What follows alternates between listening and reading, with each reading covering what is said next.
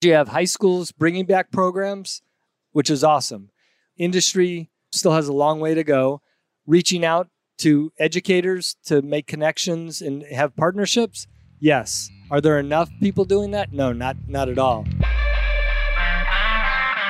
Welcome to Manufacturing Happy Hour, the podcast where we get real about the latest trends and technologies impacting modern manufacturers. Manufacturing Happy Hour. Each week, we interview industry experts that are at the top of their craft and give you the tools, tactics, and strategies you need to take your career and your business to the next level. And now, your host, Chris Luecke. Hey, welcome to episode 153. Today, we're talking about inspiring champions in advanced manufacturing.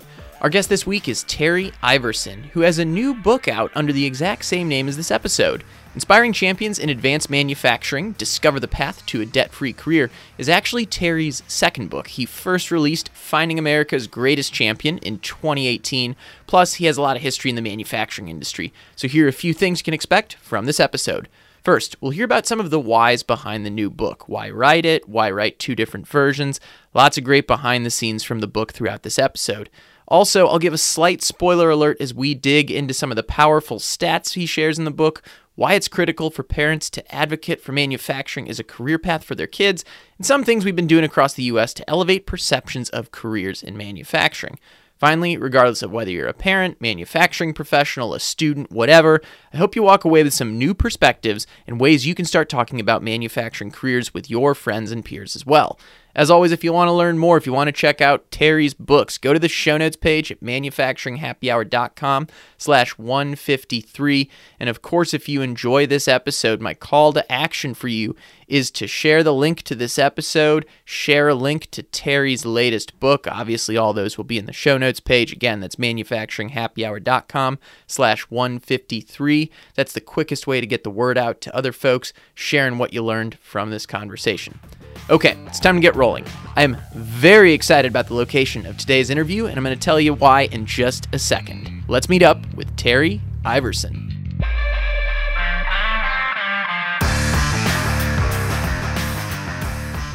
Well, Terry, cheers. Cheers. Thanks for coming to my neighborhood. Thanks for inviting me. Mm-hmm. Well, when you wanted to do it in person in Milwaukee and you didn't necessarily have a spot in mind, I'm like, I know just the spot. So Perfect. we're at Vanguard today. Vanguard in Milwaukee's Bayview neighborhood, and I will reveal my biases up front. It is my favorite bar in the world. It's uh, first of all, it's not too far from where I live. I live in this neighborhood as well. But as I was telling you inside, it's a house-made sausage joint. They've got a great whiskey selection, good craft beer selection. They serve food late night, so if you go to a mm-hmm. concert, a Brewers game, whatever it is, you can come here for your late night fix. Fries, cheese curds, various stylized sausages are like th- that hits the spot at Sure. midnight or so. But uh, That sounds know, like Milwaukee. it is. Right? It is. Though I'd say the unique thing that's maybe a little twist on Milwaukee is the two co-owners are big wrestling fans. So it is not a wrestling bar, but what I love about it and I what I love about the vibe is they they just have two TVs inside. And those TVs, if it's a consequential Wisconsin sporting event, they'll be showing what it is. So Bucks games, Packers games, things like that. But otherwise, it's doing like reruns on silent of old 80s wrestling, 80s game show. Um, so the uh, the co-owners are big wrestling fans, but it is not a wrestling bar per se. But it's a nice little nod to their hobby. No, this is awesome. This is gorgeous. and I should say we're on the patio today, which is also a nice little beer garden tucked away, nice wooden walls, so uh, serene spot. So thank you for for coming here for this interview. But that is all I'm going to talk about things that aren't related to you today because this is your interview, Terry. No, So- it's odd. We're here to talk what, about what you want to talk about. well, I, what I want to talk about is your new book, Inspiring Champions in Advanced Manufacturing. So Okay. let's, uh, this isn't theoretical because we're hanging out at the bar today. If you're hanging out, having a beer with someone, how do you describe your new book? Well, my new book is is intended to inspire young people that know nothing about manufacturing. And to be honest, that's the easy job. Mm-hmm. The hard job is inspiring and convincing those young people's parents Yeah. because you know a lot of the parents in our country you know th- their yesteryear's manufacturing is not what manufacturing is today. Mm-hmm. And they want the best for their child, and, and I understand that, and they should. But knowing reality and, and what's possible in today's manufacturing space, I think that's important.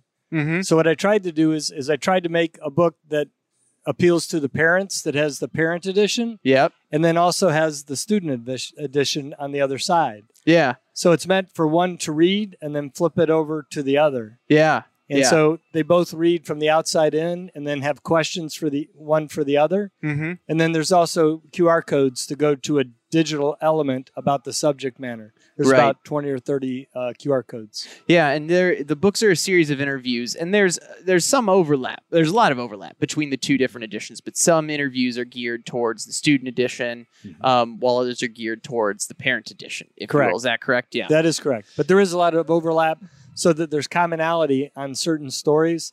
And in, in the back of each uh, book, I actually have a list of what's common to both and what's unique to both. So if they want to focus on what's common, they can look at the list and say, oh, you had this story. Let's Yeah. talk about it. yeah. Or if they want to say, all right, tell me about this story that was in your side of the book that I didn't read. Well, I, if I understand correctly, a way to summarize your mission is you're trying to change parental perceptions around manufacturing. Is that a fair comment? That's a very fair comment, but I'll, I'll expand it into say that I'm trying to change perception about manufacturing in our culture overall. Mm-hmm. In other words, I think manufacturers have done a poor job at really bragging about their industry in this Yeah. country. And I also think that, you know, from an education standpoint, you know, guidance counselors need to know more about what's possible in manufacturing careers, Mm-hmm. the educational sector. Um, you know, those in, in government leadership need to know more about it. Yeah. And yes, the parents themselves also, as well as the young people. And we're going to talk about all that here in a little bit, but I want to get to know a bit about your background first because mm-hmm. you have a diverse, non-traditional background, I would say, because you know you and I, I, I graduated from Marquette. I think the way you phrase it is you went to Marquette to study enough mechanical engineering to get what you needed, and then you moved into other things. But give me give me a bit about your background because I think you come from a family tooling business as well, too. Is that correct? I do. I do. In uh, about a year and a half, our family will celebrate 100 years of manufacturing. Hey, congrats! Cheers to that. Yeah, cheers We to gotta we right. gotta do that. But um, but to you know to expound on you know my background, growing up, uh, I I was a good student. Well, I shouldn't say that. I had the ca- capacity to be a good student. okay. I was an AP Calculus, AP Physics student, and I, I just got bored. Yeah. The relevance and the way that I was taught didn't match. Mm-hmm. and I couldn't really things weren't clicking. So I had to re- study longer than I should have, even though I didn't want to. And so I did okay. Um, but as I went into college, I went to a very good prep school in in uh, Jacksonville, Florida. So the education was awesome. Mm-hmm. So I went into college, and I went to five different colleges. Okay. And uh, initially, it was Florida State. They didn't have engineering at the time. Yeah. Transferred to UW Madison, which is a great engineering school Yeah. and uh, it's also very cold in the middle of the winter Mm-hmm. uh, between the two lakes, if you understand what I mean. Mm-hmm.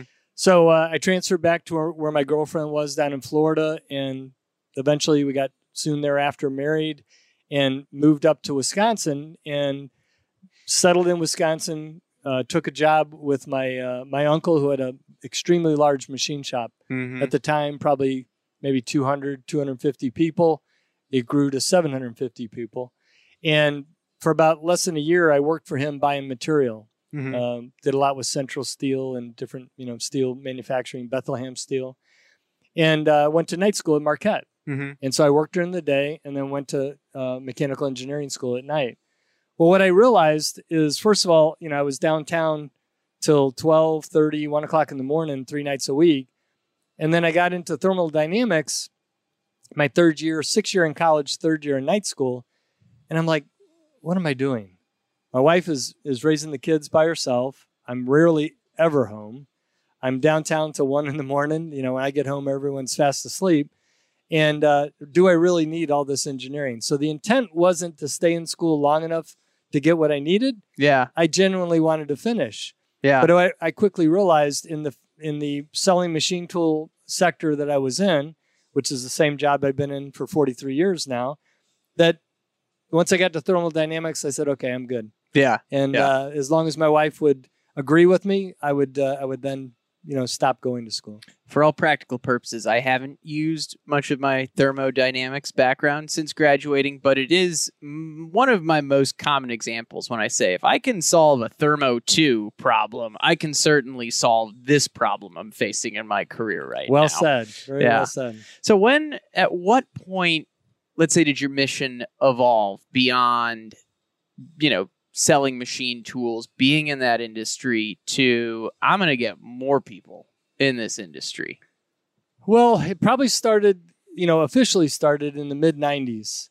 Uh, Harry Moser was a friend of mine. He came from the Charmilles EDM. He was chairman of the Charmilles EDM company. Mm-hmm. And he was making a push to get young people into manufacturing. Yeah. And so he said, Terry, you know, you really should go and speak to young, you know, high school students.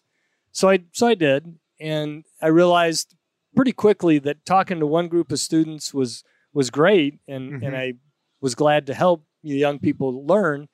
But what I realized that that wasn't adequate. Yeah. I just didn't feel like I was making a big enough impact. Yeah. So uh, Harry pivoted and and ended up uh, founding the uh, reshoring initiative Mm-hmm. which is basically convincing companies to come back to the U.S.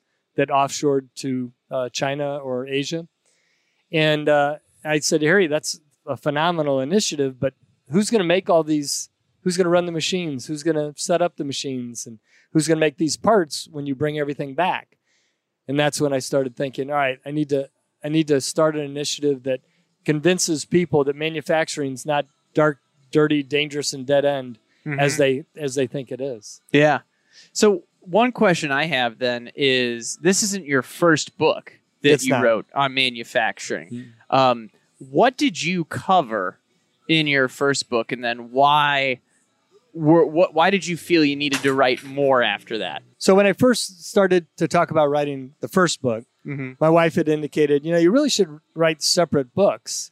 And I'm like, honey, I'm not sure I can write one book, much less separate. And that books. book is called Finding America's Next Great Champion, correct? it's called Finding America's Greatest Champion. Greatest champion, next great champion. I was so close. No, that's so good. close. That's good. I'll It's blame the beer. No, it's all This good. is a non-alcoholic beer too, so I don't even have I that as an excuse. I- was actually proud of that. um, so when I started writing it, um, it, it addresses students, parents, educators, and industry. hmm And so it's, you know, it kind of covers the whole gambit. But then I realized, you know, we need a book that speaks just to two audiences. And then I came up with the concept of two front covers. Yeah. And the parent and student component is if we can figure that out in terms of communication and realizing what reality is versus perception, Mm-hmm. then we can we can literally solve the skills gap that we have. Yeah. So I decided to focus the second book more on students and parents specifically. Okay. I appreciate that. And what we're, I'm going to give people kind of a teaser to the book, but also try to understand why you included some of these things in the book. So, one of the first areas, which was a bit of, this was informational for me. You talked about the apprenticeship program over in Germany. I believe it was specifically where you have portable apprenticeships and exams and their credentials for the individuals that are teaching that. You know, do you see an opportunity for that to start to rise here in the US right now versus how it's been done over there where manufacturing uh, I think more people are becoming familiar with this is uh, has traditionally been considered a more prestigious career over there versus here. Totally true. Yeah. So yeah, to, to respond to that, I mean, in Germany, one of the comments that's in the book that that I, I, I got from Virginia Rounds, who's in the second book from the German American Chamber of Commerce, Mm-hmm. and she um, she quotes uh, her boss actually. She says that Germany has the system, but they don't have the people. Mm-hmm. The United States has the people, but they don't have the system. Mm-hmm. So we have 330 some odd million people, but our culture is uniquely different than Yeah. Europe. Germany and Europe has the culture, as you said, Mm-hmm. but they have, I think, 30 million people, Yeah. and their uh, population is on the decline. Mm-hmm. So what's interesting is is the apprenticeship model alive and well in the US? It is. It's it's on a comeback. It was alive and well in the 70s and 80s, But during the recession of 83, 82, in that f- time frame, which I lived Mhm. up in Milwaukee at that time, Yeah.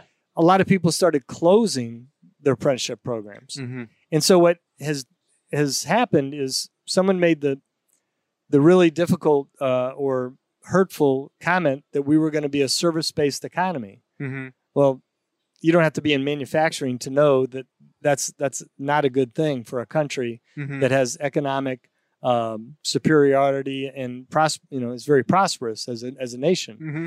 because manufacturing has to be at the core. So they started closing a lot of the apprenticeship uh, systems and a lot of apprenticeship. Uh, uh, they started closing a lot of the apprenticeship programs. Let's put it that way. Mm-hmm. So that being said, now the German American Chamber of Commerce, in which is very alive and well in, in the Milwaukee area in the Midwest, they have started to come back with a lot of apprenticeship programs. Mm-hmm. But the culture's still not different than it used to be. It's starting to get better, but the culture in Europe is significantly more uh, in line in in accordance with apprenticeship mentality. Yeah, and, and I what stuck out to me when I was reading the book was just how it makes the roles much more transferable. Like when you have those specific credentials Mhm. as a tradesperson, you know when you're hiring someone what you're going to get going from company A to company B versus here where it's a little more, yeah, I've got that experience, but it's a little vague. Yep. I, I have another question that maybe maybe this leads us to how are we going to continue to make this change. One of the quotes that stuck out the most in the book was I think I paraphrased a little bit, but I believe you said real success um, doesn't require money; it requires engagement, the success factor, if you will, engagement with your child to help them pick the best path. Does that ring a bell? Oh, absolutely. I mean, one of the things that I, I try to talk about is, you know, I, I was in a meeting this morning that I spoke of this, Mm-hmm. and one of the things that I said is that in our country, a lot of us are fortunate fortunate enough to save money to send our child to, to school, but a lot Mhm. of us uh, of others are not able to. Yeah. So there, either way, there's no right or wrong way, but it's reality. Mm-hmm. And just because we save enough money for our ch- child to go to college, just telling them go figure it out and go to school, well, that's not necessarily how it should work. Yeah. And so in Europe, what they do is they work really, really hard, and it's part of their culture to understand each individual Mhm. and what really makes them tick, and what they're passionate about, and what they their aptitude says about them Mhm. that they'll succeed in. So they go into an apprenticeship program when they're probably 16 years old, maybe even younger, and they come out ready to rock and roll at 18, 19, 20 years old. In our country, first of all, that's one of the challenges that the apprenticeship model has is the education and getting that information and that mentality down to a 15, 16 year old young young person, male or Mhm. female. Mm-hmm. That being said, the fact of the matter is that a lot of us, a lot of us parents, we send our child off to school and we said we say figure it out. Well, they have a delay of success, whatever that may be, anywhere from two years to five years. And if they don't get a degree, maybe as long as seven years, Mm-hmm. that they could have been already know what they want to do, get trained for it, and then be in a, a good paying role, making a career out of it. Yeah. So now on the other sta- side of the coin, one of the things that I, I'm pretty vocal about is young people going into debt for education is is extremely difficult and extremely uh, difficult to succeed early in the game.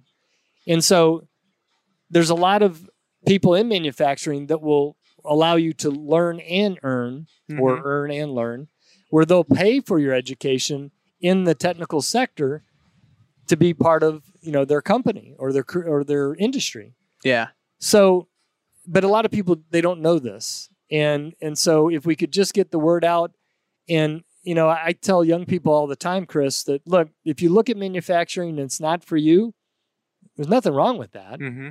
it's it's only wrong if our industry or our leaders in our sector don't at least put it on the table for you to know about and decide one way or another and you know once doing that there's going to be a factor of two three four ten times more people in our industry Yeah. Even if 50%, 40%, even 70% decide it's not for them.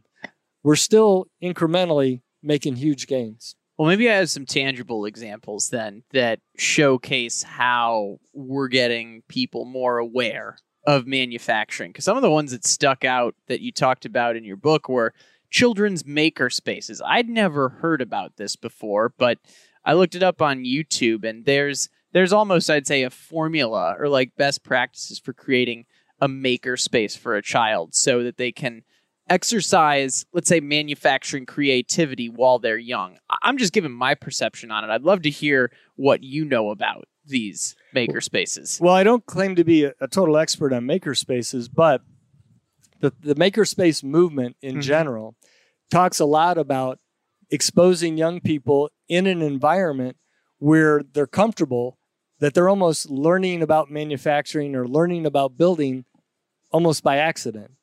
And so I think there's still a need for young people to be presented with. Um, I was a part of an organization down in, in Florida called Flate, and they were doing coloring books about manufacturing settings Mm-hmm.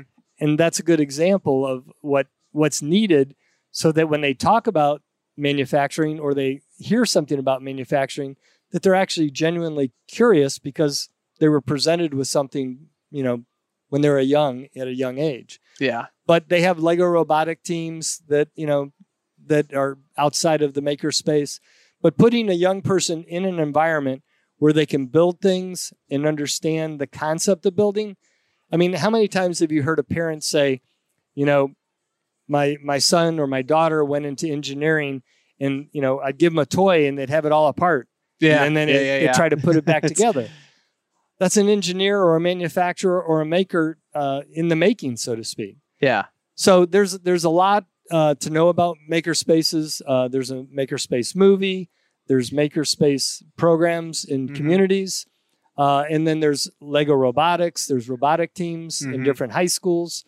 Uh, what we what I'm trying to do is is try to get down into the middle schools and expose them to manufacturing through uh, camps and you know making a pen and pencil set or a pen set with a case and uh, we just did our first camp where we laser engraved their name on a uh, on a plaque Yeah. when they leave they've got that pen in that case with their name on it Well, I think people are getting more familiar with those robotic programs, but I've also heard you talk about like I think Wheeling High School, something like that. They've actually made manufactured parts for like NASA before. How does something like that play out? Because we're familiar with some of those school programs, if you will, but how does something like that work? well it doesn't happen without an industry member reaching out and making a connection to that school Mm-hmm. Uh, there was a um, there was a manufacturer that was a dear friend of mine who passed away. Uh, the name of the company was Numerical Precision, Mm-hmm. and they, fact, uh, Egon Yagan was someone that the Chicago audience will know very very well and remember him very fondly. Mm-hmm. He was from Switzerland, Okay. and so he was a big advocate for manufacturing and for apprenticeship programs. And so he was very involved, and he uh, had different. One part that he made uh, was a wrench that, when the when the shuttle went up and launched the um, the Hubble telescope, Mm-hmm. the wrench that they built actually was used to repair the Hubble telescope in space. Mm-hmm. Now, there's other. Wheeling is a very manufacturing centric community.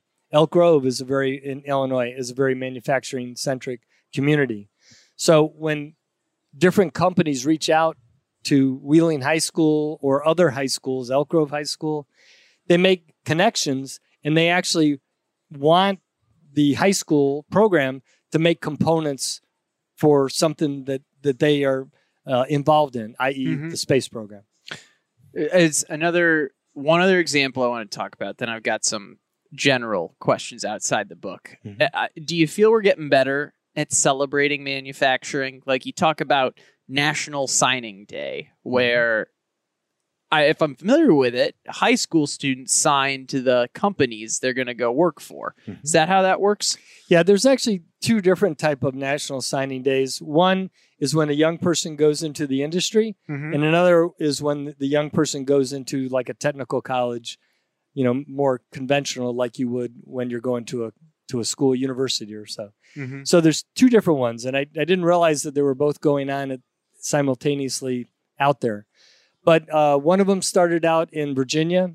Uh, I think it was Hen- Henrico Co- College or Henrico Community College, Mhm. and I ended up talking to the gentleman that actually instituted and came up with this concept. But yeah, our culture has a long way to go. So to answer your question, are we getting better? We are. Did we start at a very low point? We Mhm. did. Okay. Is yeah. there a lot further to go? Yes. And the reason I say that is you have high schools bringing back programs, which is awesome. We have industry um, still has a long way to go, reaching out to educators to make connections and have partnerships. Yes. Are there enough people doing that? No, not not at all. Uh, and then the the big caveat is: Are enough parents convinced that manufacturing is an option for their uh, for a career path for their child? And the answer to that is no. So then you just wrote the book on it. What what are maybe one, two, or three things that need to happen for parents to be more aware and start presenting this differently? Oh boy, um, good question. Well, first of all, there's something called Manufacturing Day. Okay, uh, Jeremy Bout from Edge Factor, myself, uh, Rodney Grover on our board for Champion now, and I were at a meeting at, at my office in 2012. Mm-hmm. and we had FM, FMA there, TMA there. Uh, these are all acronyms for associations, which Mhm. you probably know and I know, but some of your listeners may not. And we were trying to advocate a national manufacturing awareness type day where manufacturers could actually brag about what they do. Mm-hmm. And FMA, Pat Lee from FMA said, held her hand up and said, Well, hold on, hold on. Our board is going to vote on something called Manufacturing Day within the next week or month ahead. And so we said, Great. Well, that was the birth of Manufacturing Day. That that initiative prior to that meeting that we talked about and we, you know, gave feedback to encourage. Now we have Manufacturing Day every single year. Yeah. So manufacturers have to sign up for Manufacturing Day. Uh, they have to uh, invite their communities, parents and students alike, and show off and be proud of what manufacturing is. That's probably number one.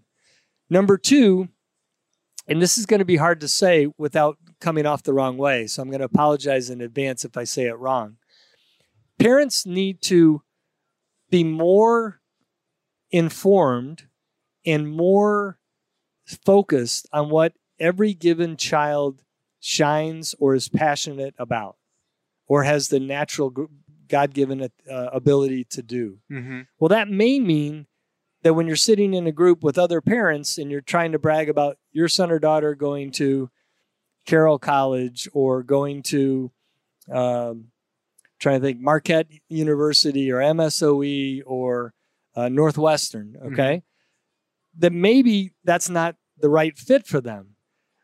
The reality is, if you take the number of young people go to college, the number of young people that get a degree in either four or five years, and then the number of young people that actually use that degree in their profession, Mm-hmm. you're talking less than 20% of the market. Yeah. So this message, you know, has to reach, you know, parents so that they understand that they should be proud of whatever their child does. Uh, that yes, it, it is nice, and even if they've saved the money, which they've worked their entire careers to save, that money can be used for a down payment for a home. That money can be used for seed money for their own company, start their own company. Uh, so that money can be used for a lot of good things for the betterment of their child and the uh, a lesser costly education too.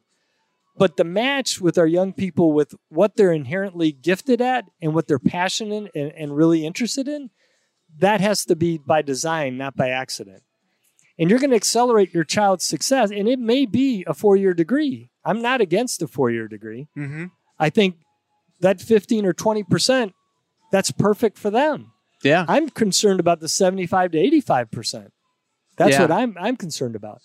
And then and then lastly, we need to get industry and education on the same page, just like I'm trying to do with, with the Inspiring Champions in Advanced Manufacturing book. I'm trying to connect parents and, and the parent and the child. Have conversation, honestly, more like what they do in Europe when they're 14, 15 years old about here's all the different things you could do. Here's what you're good at. Here's what you enjoy. Uh, get involved in internships early on. Mm-hmm. Find out if you go to a manufacturing company and you're like, I do not want to do that. That's not a bad thing. You looked at it, you thought it was for you, and you were glad to know about it, but you decided no, nothing bad about that. Yeah. And and so, point being, let's get the process going so much quicker Mm-hmm. there's a significant number of young people that either drop out of college. I did. I decided, okay, I'm, I'm done. I've had enough, right? And then they kind of stumble around until they find their way into a career. Well, I was fortunate. I had two uncles and my father and my grandfather that were in manufacturing. So I was good in math and science. So, you know, that was, you know, easy for me. Well, that's not the same for everybody else. So those are at least three concepts that I think would go a long way to help our culture change. Yeah. So I- if I heard you correctly, number one, show up and be proud of what manufacturing is. Mhm. Two, it's it goes back to your comment earlier, where it's like the real success factor. It's not money; it's engagement with figuring out what the best path is for your kid, Mhm. and then and and looking at what are their talents and making sure manufacturing is is part of that. And then Mhm. third thing I heard was, hey, you got to get industry, parents, students, these champions all on the same page as well. we need them to to engage so that when when there's engagement when there's engagement with your child or Mhm. when there's engagement between partners Yeah. say a, an industry member and an educator Mm-hmm. man really cool things happen when that's the case So that that was, I think, the big call to action in this. We'll get more as we start to wrap up the interview, but we're in the the twilight of our interview and probably the twilight of our beverages as well. So, uh, more of a fun question. You know, what new jobs are you most excited about right now in the manufacturing space? oh wow well the one thing i don't know anything about is how how is ai going to Im- impact manufacturing Sure. We've been Uh, talking about that on the podcast a little bit, and it's very, it's more how do we think or where is it making an early impact has been the discussion, but we don't know necessarily the long term outcome yet. Yeah, so I think you know I think the automation game is is a necessity, and I think any type of automation where the task or the job, the role of the the person in that career, that it's a challenging career, and you're not just loading a machine or feeding you know a mechanism. Um, so the automation component for sure is is the future and is exciting. Uh, when I got involved initially in manufacturing, computerization was just at, at the beginning stages. And so computerization has, has rapidly um, come to the forefront of manufacturing. So young people, you know, I talk in, in the book a lot about there's a lot of gamers and, you know, I don't think I realize how big gaming is worldwide. And a lot of gamers are inherently perfect matches for computerized machine processes. And so I, a lot of people don't know that as well. So as far as uh, other things that I'm most excited about, I mean, 3D printing, I, I didn't think 3D printing would be where it's at today when it first came out. I thought, you know, you know, subtractive ma- manufacturing is actually what machining used to be. Yeah. We didn't call it subtractive, but then additive came along. So I think that um, 3D printing, it's interesting how far it's come. How how much further it'll go, I don't know. But when you see a mechanism that's totally assembled, and you have a working mem- uh, uh, assembly with gears that mesh and, and actually operate, that's pretty fascinating. Yeah. I have a I have a question about the book writing process itself because one of the things that I enjoyed as I was listening to the audiobook version was some manufacturing happy hour alumni were in there. Uh, Drew Crow from episode 46 and more recently 124. Mhm. Uh, Nicole Wolter from episode 128 um, were some of the featured stories in there. Sure. But I'm curious, how do you go about picking the stories that you feature in a book that really compiles a lot of examples to showcase, hey, here are some reasons why we need to bring more awareness to manufacturing, and here are some people that are also doing it in their own unique ways. Well, I think I think you know reinventing the wheel has always been a bad idea, right? So, you know, I, I in my job I get to meet a lot of people, and I'm I try to be socially aware uh, in a lot of ways, both in social media and in in social issues. When I wrote the first book, the Me Too movement was was going uh, through its process, and so I really focused a lot on you know what why aren't there more women in our industry? I don't understand that Yeah. and and there's no there's no good reason there's no valid reason for that Mhm. and so i put some of that focus um, when i started started writing the first book chris i realized that i knew a lot of really interesting people and that if they were willing to talk and and, and engage in an interview that i could include their thoughts uh, that i was interested in that Mhm. when i went to the second book i realized that at that point being relevant is very important to me uh, and being current because that's what people want to hear, right? And I'm sure as a podcaster, that's important to you.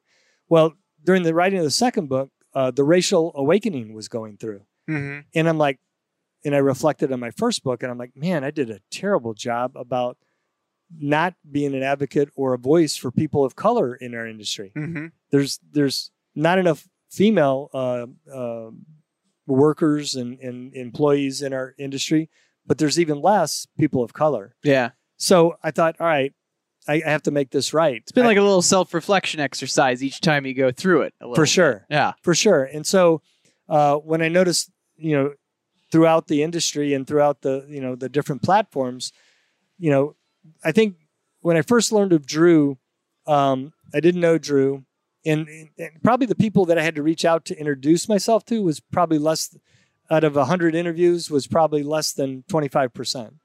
So a lot of people I already knew, but Drew I didn't, and I noticed that you know he was talking about a young person. It was one of the first videos I ever saw where he's talking about the student at the community college that all of a sudden was real inspired and energetic and then just kind of faded, you know, faded to black, so to speak, Mm-hmm. and, and just kind of disappeared. Yeah. And when he approached him, he said, Well, my mom says I really shouldn't be pushing buttons all day long. And and he and I'll never forget this video. He says, Dude, what are you talking about? And he picked up the, you know, a phone. He Yeah. says, You push buttons all day long, you know, Yeah. and why, Yeah. why not get paid good money for it? Yeah. And I thought, all right, this guy has something to say, Yeah. and we need I need to try to elevate his voice. Yeah. Well, in the time that it took me to write the book, which was probably a year or more, Drew went from, you know, just barely being on social media Mhm. to all of a sudden becoming, you know, the mega mega star that he is Yeah. in uh, manufacturing promotion. Yeah. And for those out there, episode 46, 124, if you haven't listened to those and want to hear more about Drew's story, that's where you can find him. Uh, you know, I- I only have one more big question for you. And that is we've talked about this a little bit, but why write this book now? Why was it critical to write Inspiring Champions in Advanced Manufacturing at this moment in time? Okay, well, first of all, my journey in manufacturing started 43 years ago. Mm-hmm. Secondly, I started being an advocate to young people in about 95. Mm-hmm. I started the organization in 2012 and and I and I then started writing the first book in probably 2013 but didn't really publish it to 2018. Okay. So I got to the point where I'm like, all right, the first book's great. Everyone that reads it thinks it's really cool and has a lot to offer, but it's not concise and succinct enough for the audience that it's going to matter the most. Mm-hmm. And so all of a sudden, COVID happens. I wrote Mhm. a lot of this during COVID.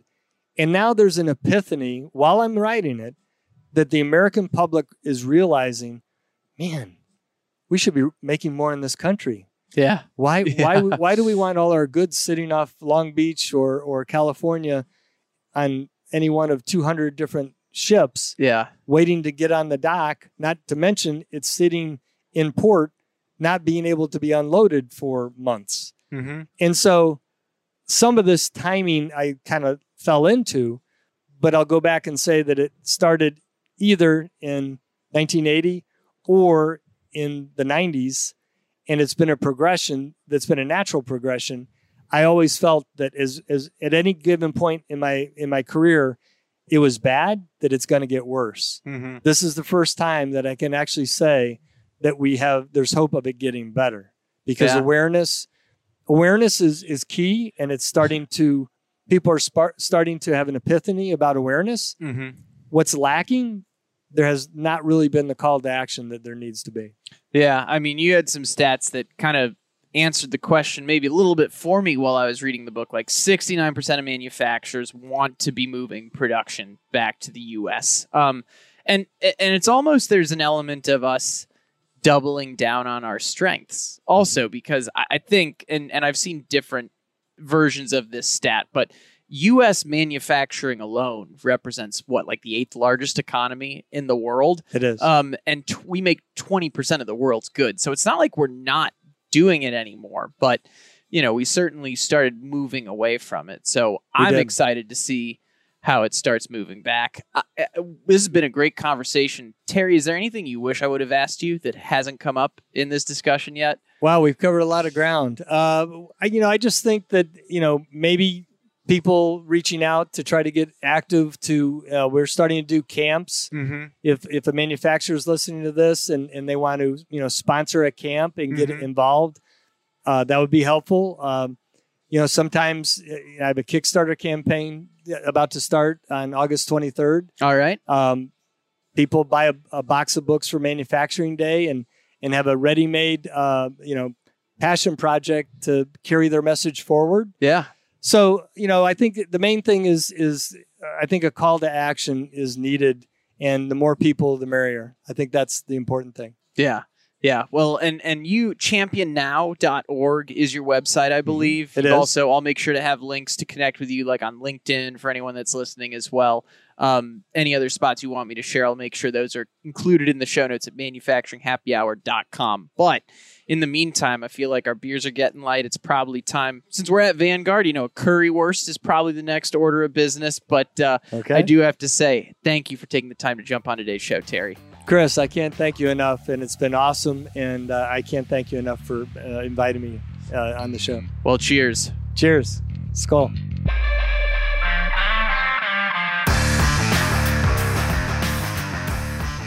Hey, thank you for listening. If you want to learn more, if you want to check out links to both of Terry's books, Inspiring Champions in Advanced Manufacturing or Finding America's Greatest Champion, you can do that at the show notes page at manufacturinghappyhour.com slash 153. And of course, there I also have a link to Vanguard, and I will throw this out there. I'm starting to get more and more requests for meetings, coffee, opportunities for folks to pick my brain, and I'll say this. If you invite me to Vanguard for a cocktail and a currywurst, there is a higher likelihood that I will say yes to this conversation. But seriously, love hearing from you all. I certainly won't turn down an opportunity to hang out at Vanguard, but like I said, all the resources are over at the show notes page at manufacturinghappyhour.com slash 153. And with that, I would say share a link to this episode if you learned something from it. Make sure to tag myself, tag Terry, read Terry's book, encourage other people to read the book as well. Again, share a link to this episode, talk about what you learned, and get other people in tune with Terry's message. That's my call to action for you this week. That's a wrap. Stay innovative, stay thirsty. Maybe I'll see you at Vanguard, but at the very least, we'll catch you again next week. Thanks for listening to Manufacturing Happy Hour. Powered by the Industrial Network.